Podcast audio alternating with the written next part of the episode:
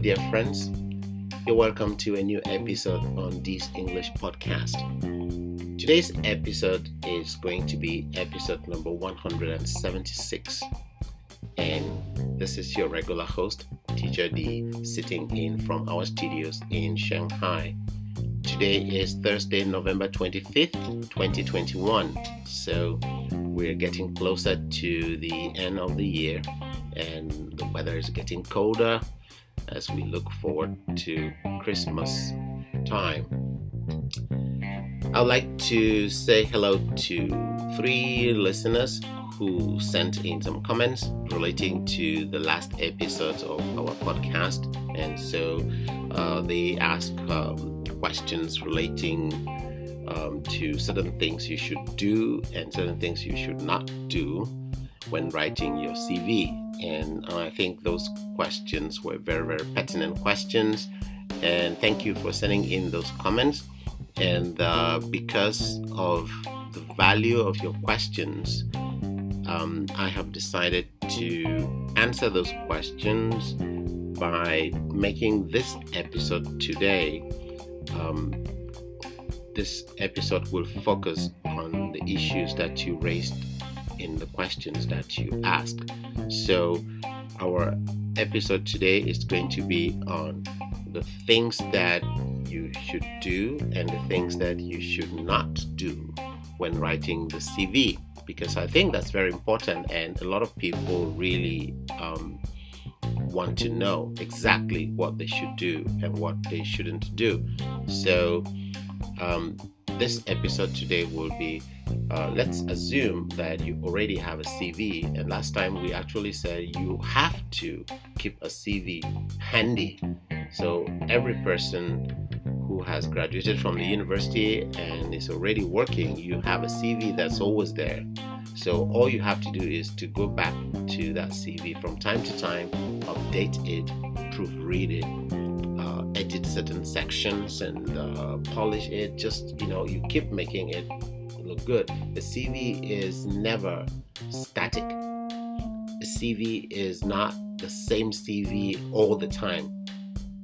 As you grow up, as you get more experience, as you you advance in education, your CV keeps changing. So it's like a little tree that you have planted in front of your home, and all the time you go and and and, and nourish that tree and nurture that tree and make it healthier, make it uh, greener, and you know make it more productive. That's really what your CV is.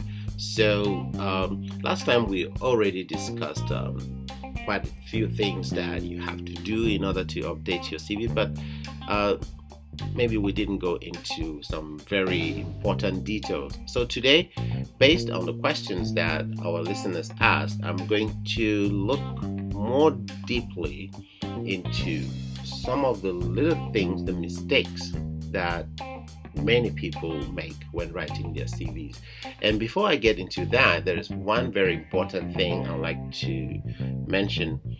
Um, if, if you look online, or if you're about to write a CV and you're probably searching for a standard format, and you're obviously going to look online, and it can be a little bit confusing because um, the truth is the format is not the same everywhere in the world. So if you take a standard CV in the US and a standard CV in the UK and a standard CV in China and a standard CV in Africa, you will find some differences. The core structure or the core features of the CV may be the same. You may have the same part. You have work history, you have education, and then you have personal information and so on. So these core features may be the same, and and those features we we, we, we discussed them uh, elaborately in our previous episode. But there are some differences. There are some things that you will find different. So what I'm trying to say is depending on where you find yourself, our podcast is listened to globally. So I'm thinking we have listeners in America, we have listeners in the UK, listeners here in Asia, and listeners in Africa. So, the first thing to do is when you're looking for, when you're writing your CV, depending on where you are and where you are applying uh, for the job, for example, what kind of company is it? Is it a US company? Is it a British company? Is it a Chinese company? Is it an African company? You, you have to think about that and then you try to adopt the standards that are um, recognized by that particular uh, company. So when I'm sending my CV to a Chinese company, I know that there are certain things that I will include in the CV which are suitable for the Chinese context. Chinese employers want that, and they even state that in their job advertisements. Okay, now if I am sending that same CV to an American company, uh, my CV probably will not be considered standard because there are certain things that um, I've included in the CV that, according to American CV standards, that's not needed. So it's important to look at the context, and looking at the context does not just refer to where you are based. Where you're based is important, but also think about the employer you are applying to is that company a US company? If it's a US company, of course, the person reading your CV will expect it to reflect um, US CV standards. Is the company a British company? Of course, they want it to reflect, uh, you know, British CV standards. So, think about where you are based and think about what kind of uh, employer you are applying to, and then you can pick the right thing. Because the mistake some people make is that they get online and search CV uh, template or CV sample. If you search that tag on Google, you have lots and lots of samples coming up. And then they pick one that they consider very beautiful, or they pick one that uh, looks like it's the same job you're applying for, and they think, okay, this is my CV, and then they do some editing, change some names and addresses, and they think that's the CV. No, you have to think about the context. So that's the first thing you have to be careful about. And I was using the example of China. Here in China, the CV is very different. The CV is quite different because there are certain things that Chinese employers want. Take, for example, a picture. By international standards, by global standards, you don't really need to include your picture in your CV. But in China, there are Chinese companies that would tell you we need a picture, like we need a picture of yourself at the top of the CV. So you will see many CVs in China will carry a picture uh, at the top right hand side. That is an example. If you do that in the US, people will think, why are you really including your picture? We don't need your picture, no matter who you are. If you're qualified, we're going to hire you. But in China, it's not the same. We see your picture. They'll see your picture, and in some cases, like in ESL teaching, they even ask for a video, not just a picture. They ask for a video. So, um, every, I'm not saying it's wrong to do that, uh, but I'm just saying, depending on where you are and depending on what kind of employer you're you're you're, you're applying uh, to work with, adopt their standards. After all, you're not there to change the system, right? You're not there to change their way of thinking. You're there to get your job. So adopt their standards and get your job. If you're in America, do it the way Americans do. If you're in China, do it the way the Chinese want it done. And that way you will save yourself from a lot of stress, like later on complaining that you were not hired because of you know this thing. So adopt your standards and get hired. You want the job, don't you? So that's first thing, check the context in which you're operating and what kind of employer you're applying to work with. Okay, and that that goes the same with um, personal details. One of the questions I received was that um, which personal details are important and should be included and which personal details are not important and should be left out. I think I mentioned this in a previous episode, but maybe I was not very clear. So I'm going to repeat that for the benefit of our listener who has sent in that question. Personal details, you have to think smart.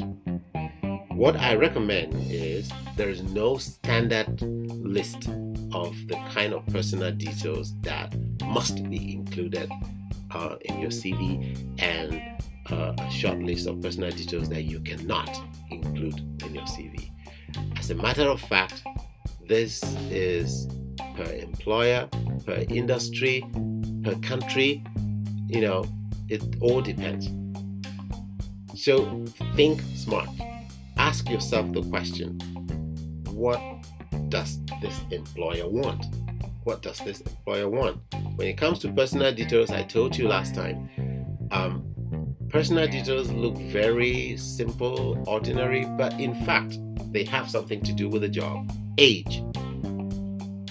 Maybe age is not important to some people, they think it's not important, but in fact, many job ads nowadays carry an age limit or an age requirement, like you have to be least 25 years old, at least 30 years old, because employers are looking at that.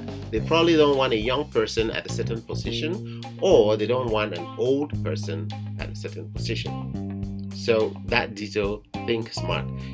The question you should ask yourself is if I include this personal information, will that personal information work in my favor or work against me? So, and I, I mentioned last time that if you find that this personal information may work against you, well, depending on how desperate you are for the job, you could leave that out. You could leave that out, not because you want to lie, but you leave that out so that your chances can stay intact. And then maybe you get called up for an interview, and then during the interview, that information probably will come out. But who knows? Maybe by the time that information comes out, you might have impressed the uh, employer and probably the job. They will probably not take that that personal information as seriously as they would have if you had included it right there on your CV. So some people look at it as dis- as dishonesty, but to me, I say it's a way to keep your chances um, to keep your chances open. So think carefully before you add. Um, I would say your phone number, that's obvious. You have to put your phone number because they need to call you back, they need to be able to reach you. Um, your age, your height. Okay, if you're in modeling, height is an important issue. So they need to know that. Height is an important issue. You need to include that. It's personal height, weight. You have to include those details if you're in modeling, right? Um, what is the other personal thing? Um, okay, married or not married okay? There are a lot of people who consider this as a private thing like you don't really need to know whether somebody is married or not but some people some applicants will argue that if you're married and you're a family person maybe the employer considers you to be a more stable person a more responsible person who can handle a managerial position in a company. If you're a single guy uh, or single girl the employer may consider that you are not that stable because maybe very soon you will get married and you may have to move away and, and stuff like that. So it all depends. It, you know, it depends. You have to really think smart and you have to uh, understand uh, company culture. You have to understand um, hiring policies within the area where you are. So personal information, still pay attention to uh, what you put there, and it's okay to leave out something just uh, in case it, it, it, could disqualify you outrightly. Right. Um, then I'm moving on to another thing you should not do, and this again is based on one of the questions that our listener sent in. Our listener said, How long should the CV be? And I think it's a very good question. Your CV should be very, very modest and standard. Please let it not be more than two pages. two pages. If it is more than two pages, that's too much. And uh, for young university graduates or people who do not have a lot of working experience, actually they can do one page. One page can be done. And for people who are veterans, people who have worked for a very long time, it's sometimes really, really difficult to compile the best of themselves and put it in one page. So they go over to two pages. But when it's three, four pages, uh, it's a little bit too much. It's a little bit too much. So to answer your question straight away, two pages. Let two pages be the standard working length of your CV. Try to make it two pages. You can pretty much fit in everything that is relevant in two pages. So uh, that answers that question. Don't make it too long and don't make it too short, too. Imagine a CV of half a page. I once saw that kind of CV from a university student. It was just half a page because uh, the working experience, there was nothing to put there. And the education section, it was just the university, you know, the university where the student was studying and so that couldn't even fill up a page. So cannot be too short, cannot be too long. Two pages is best ideal. So that answers that question from our, our listener. And then uh, we're moving on to another critical point. Uh, don't tell lies. Don't tell lies on your CV. Um, yeah, this also came in as a question. This came in as a question. Our listener was asking Is it okay if I tell a lie? Uh, I'm going to tell you straight away it's not okay. Do not tell a lie on your CV. Um, most people think that if you tell a lie, it's okay because they will not find out. They will not be able to find out. Well, well, you're probably really good at lying and you maybe have ways to back up that lie, but uh, it's still not a good thing to do. It doesn't play well on your conscience, and um, it's just not a good, good thing to do. If if you're found out, it's really bad, and even if you're not found out, it doesn't play well on your conscience. I think uh, don't lie. And when we talk about lies here, what are we referring to? We're referring to lies about um, number of years you've worked, lies about the companies you worked at, the positions you you occupied, and there are some people who don't actually tell a lie. There is, but they take something that is true and exaggerate. This is uh, this is another way of lying, actually. For example, in your work history, you mentioned that you were the manager in a previous company. In actual fact, you were not the manager there. You were just um, you were just a department staff. You were an assistant in that department. You were probably an assistant in the sales department. But on your CV, you say you were the sales manager. Some people say, Oh, I'm not lying. I was actually a salesperson. No, you are lying you were a salesperson, but you were not the sales manager. So please, I think it's important to be honest. It's important to be honest. Some people see it as a way to increase their chances of getting the job. Well, um, some people think it's okay to lie if you don't get caught, right? Uh, but I would say, where is your conscience? Where is your conscience? If you can lie on that, you can lie on many other things. So if you're a good person, stick to the truth. And besides, there are some employers who really value you when they realize that you, you know, you say certain truth, which even reduce your chances of getting the job. But if you speak out the truth, that tells the uh, not examiner, that tells the employer that this is somebody I can rely on because the person is honest. So, um, if you ask me, I would say don't lie, stick with the truth. But there are people out there who lie and get away with it. You must have heard about referees. Referees are becoming very popular in job hunting nowadays. What is a referee?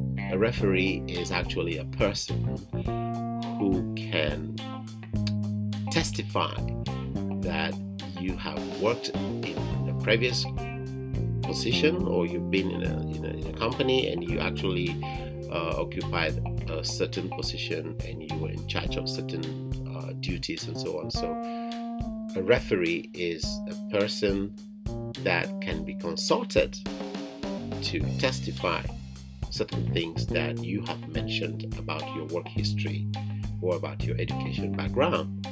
So, some companies will ask you to mention a referee on your CV. So, for some strategic positions that you held in the past, if you say you were sales manager in ABC company for three years, they need you to include a contact number. And that contact number belongs to a person who probably works in that ABC company who can say, Yes, I know Mr. D who worked in that company from this year to this year and he was in that, that, that position. So some companies require you to include one or two referees for each um, each company or experience that you mention on your CV. If that's the case, are you going to lie? Are you going to say, uh, are you going to put somebody's name and then that person is not going to be able to testify for you? So that's what we're talking about. You have to be able to tell the truth. And some companies um, don't ask for a referee, but they do background check without telling you. Now think about that. If they ask for a referee, maybe you can you can give someone's number and probably go treat the person to dinner and say, hey, I think you're going to be called up to talk about me. And then some that person can put in a good word on your behalf. But think about the other option. There are companies that don't ask for a referee, but they do background check. So they will secretly, uh, without telling you, they will just go f- do some research about you. Background check nowadays is very, very important. They don't check only with companies you have worked with. Some background check nowadays, it even extends to certain things like your social media profiles. This is something I didn't mention last time, but your social media profiles sometimes tell a lot more about you than the things that you say on your CV. So pay attention if you're if you have some kind of dirty uh, social media profiles. You know, everybody uses uh, Facebook, Twitter, uh, I don't know, YouTube, Instagram, or uh, TikTok. All those um, social media platforms show another side of you. So you could be this very qualified professional judging from your CV, but a quick look at your profile on LinkedIn or Facebook, we see that you are really, really the opposite of who you say you are on your CV. So pay attention to those things. They could, you know, maybe you think that's privacy, that's your privacy, but there are companies that do background check, not only uh, at the level of uh, companies you have worked at, but they do background check on social media too to see what kind of person they're going to hire, especially if you're going to occupy a position that exposes the company to the public eye. If you're going to be a public relations officer, they need to know how you're doing um, on social media. How is your your online presence? You know, you don't want somebody who has a lot of scandals on, on the internet. So it's important to um, tell the truth, uh, let your references check out. Your references to check out. Don't put a website. Um, say you've worked at this company, put a website link, but when we go there, it's a broken link and there's nothing to show for. So be very careful with what you put there. So that's um, another important thing, which is something you should not do. Uh, last but not least, do not mention salary. Do not mention salary. I think we we We brushed that last time. Do not mention salary. It's not important. That can be discussed during the interview. But on your CV, do not mention salary. It's not. Um, it's not that important. And um, yeah, before uh, there are people who usually use uh, a lot of acronyms this is something I noticed recently when I was looking at some CVs written by my students, and, and I think um, acronyms are very funny. Acronyms are abbreviations, you know, like short forms of, uh, and, and nowadays acronyms can be confusing. These abbreviations can be confusing, you know, and sometimes in each industry, they have their own abbreviations that they understand within the industry. For example, I am a teacher. In our industry, we use terms like ESL. ESL means English as a second language. ESL. Okay, but if I am talking to someone who is out of my industry using ESL, using that abbreviation ESL, may sound strange to the person. The person may not understand exactly what I'm saying. I have to say English as a second language. But in my industry, people understand what is ESL, what is EFL, what is uh, uh, TESOL or TESOL or CELTA or, you know, people know these acronyms. So in all other industries, in, in, the engineering industry, in the finance industry, they have lots and lots of abbreviations that are popular within their industry. But so be careful. The person you're addressing, the person you are sending your CV to, are you sure the person is aware of all these abbreviations? What is the safest thing to do? The safest thing to do is you can use acronyms, but put them in full.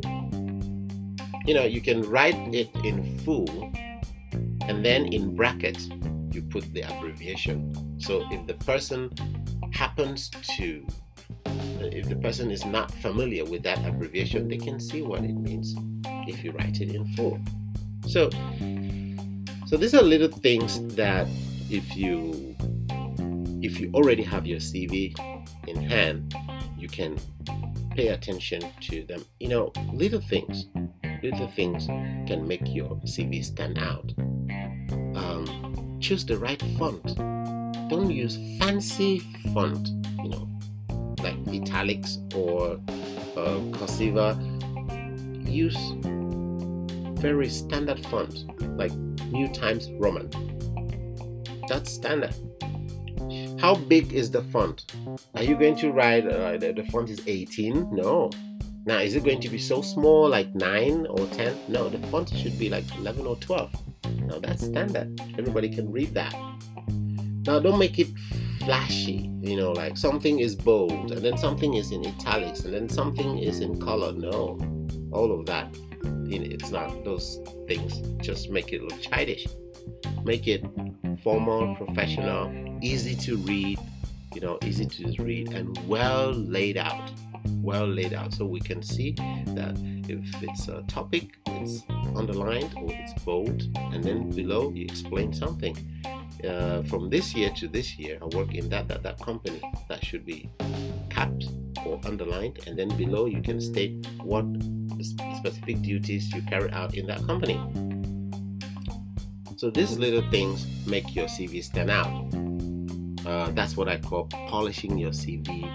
Uh, and one great thing you can do after you have finished doing all the polishing and the fine tuning, one great thing you can do is before you send your CV out, give it to someone else to read. It's not a secret. Don't keep your CV like uh, it's your diary. No, give it to someone. It could be a colleague, could be a friend, could be someone in that industry you're applying to work in. Give it to someone to read. I, I'm, I can assure you, when you give your CV to other people to read, they come up, they point out certain errors, certain things you could never see. Because when you're writing, you're writing what is in your mind, but what you actually put down on paper may be different. So, one last thing before you really start sending it out is give your CV to someone to read. And that should not just be your best friend or your girlfriend your mom because these people love you so much and they're just going to tell you it's fine. Give it to someone who is not that close to you. Could be your teacher, could be, you know, somebody in the industry and they will point out the things that don't look good. With that, we come to the end of another long episode of this podcast, which is very, very important for us and our careers.